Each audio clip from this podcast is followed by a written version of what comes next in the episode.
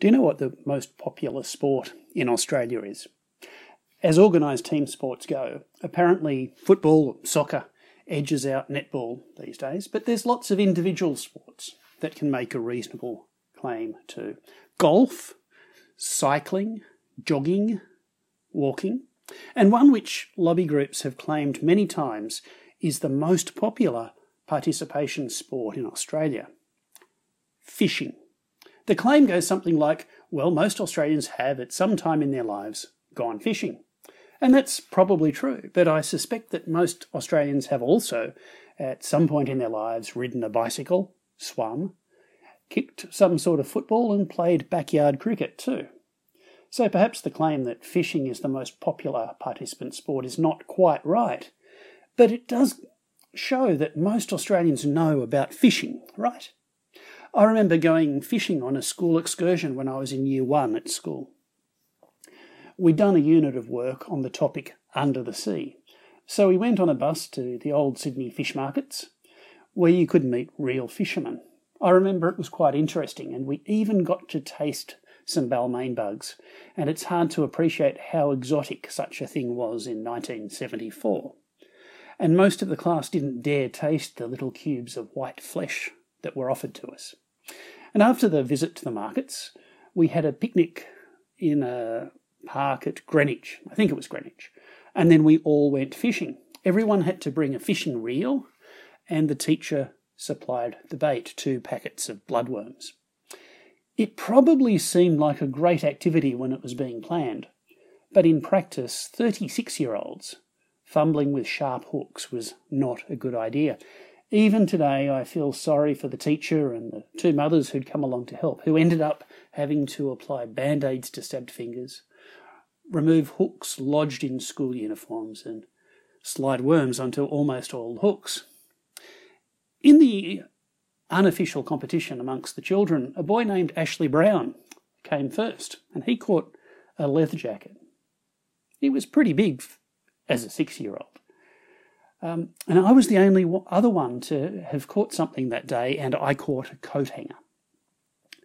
Ashley got to take his leather jacket home, but sadly I had to leave my coat hanger in a bin. Now, I share this story not just because it is my greatest sporting achievement, but as a reminder that we all know what fishing's like. We all know about rods and reels and hooks and sinkers and bait and the long wait and the moments of excitement if we're lucky, and we know about the boredom, and so often we know about the disappointment. So when we read in Matthew's Gospel a story about some people who were fishermen and who Jesus told he would make them fishers of men, we can sort of relate to it, can't we? But I think we can run into a problem when we look at today's Gospel reading, because we all know about fishing. We all know what Jesus was talking about to the disciples he was calling, right? But I think we have a modern recreational experience of fishing which is quite different from the experience of Simon and Andrew. And I don't think that the fishing that most of us know is the fishing that the fishermen of Jesus' time knew. So what was the experience of Simon and Andrew, those that Jesus said he would make them fish for people, or in the traditional translations, those he would make fishers of men? To put it in context, this is the very beginning of Jesus' ministry. Verse 14 and 15 tell us, Jesus came to Galilee proclaiming the good news of God, saying, "The time is fulfilled and the kingdom of God has come near. Repent and believe the good news." So, the kingdom of God has come near. Good news. And remarkably, the proclamation of the good news wasn't to be done by Jesus alone.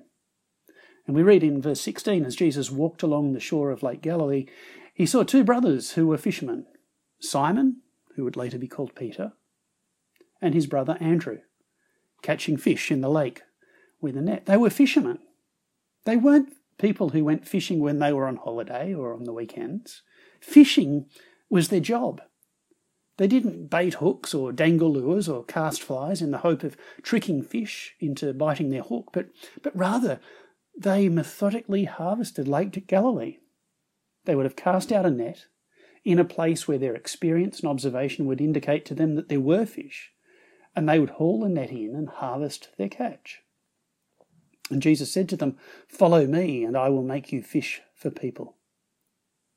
We need to remember when Jesus talks about teaching them to fish for people, he's talking about fishing in the way that Simon and Andrew knew, not in the way that most of us know today. It's not recreational, it's not simply for fun, but it's a job and it's a serious thing. And that's not to say it shouldn't be a rewarding job or even a fun job, at least sometimes, but it would also be, at least sometimes, hard work. It would be unpleasant work and even disappointing work.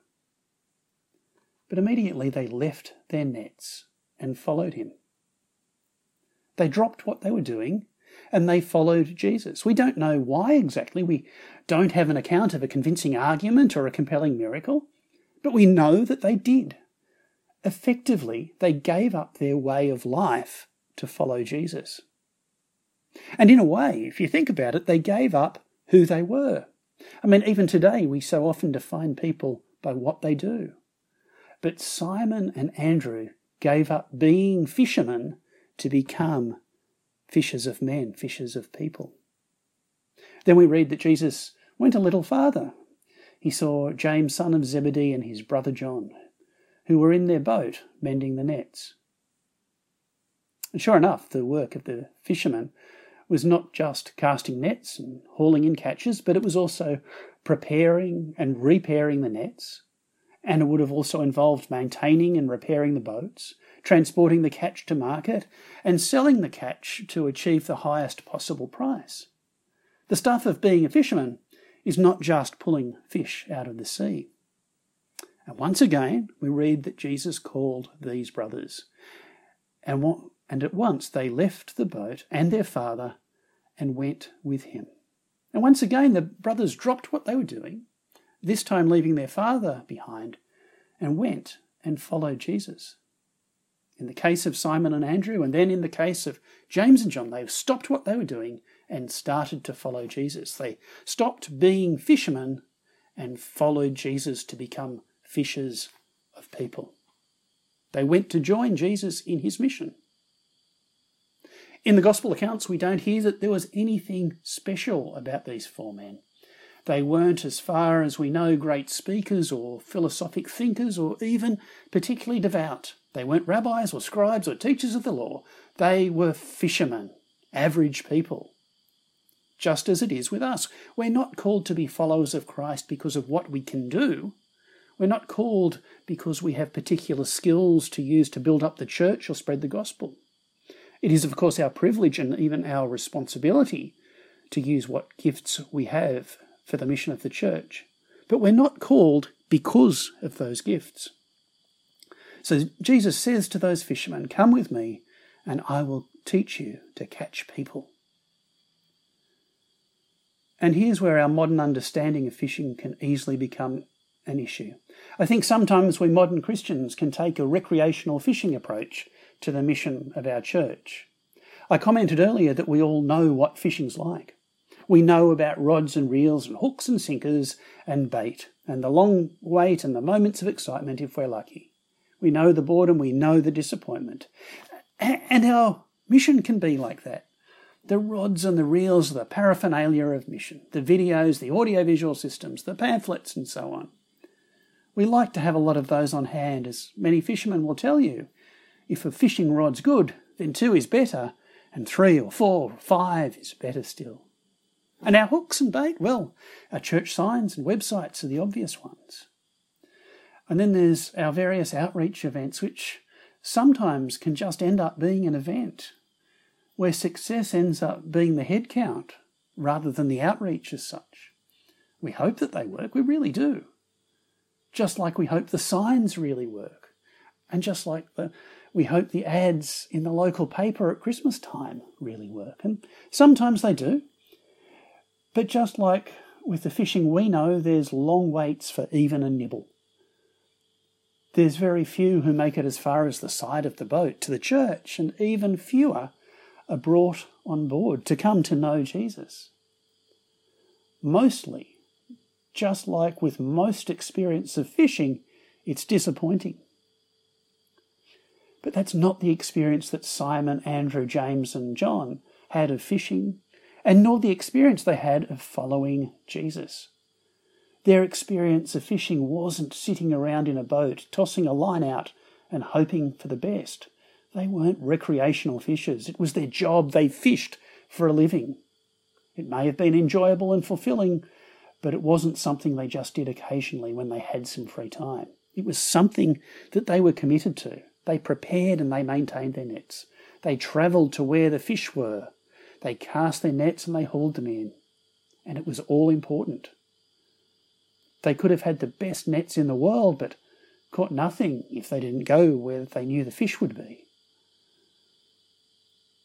They wouldn't have ended up with any fish if they hadn't hauled the nets in, and even the best fishing techniques would be useless if the nets themselves weren't up to the job of just holding the fish. And I think that's how we need to be when we're thinking about fishing for people in the 21st century. And rather than sitting in our church buildings waiting for a bite on the line, for a person to wander in the front door, we need to go to where the people are in some way.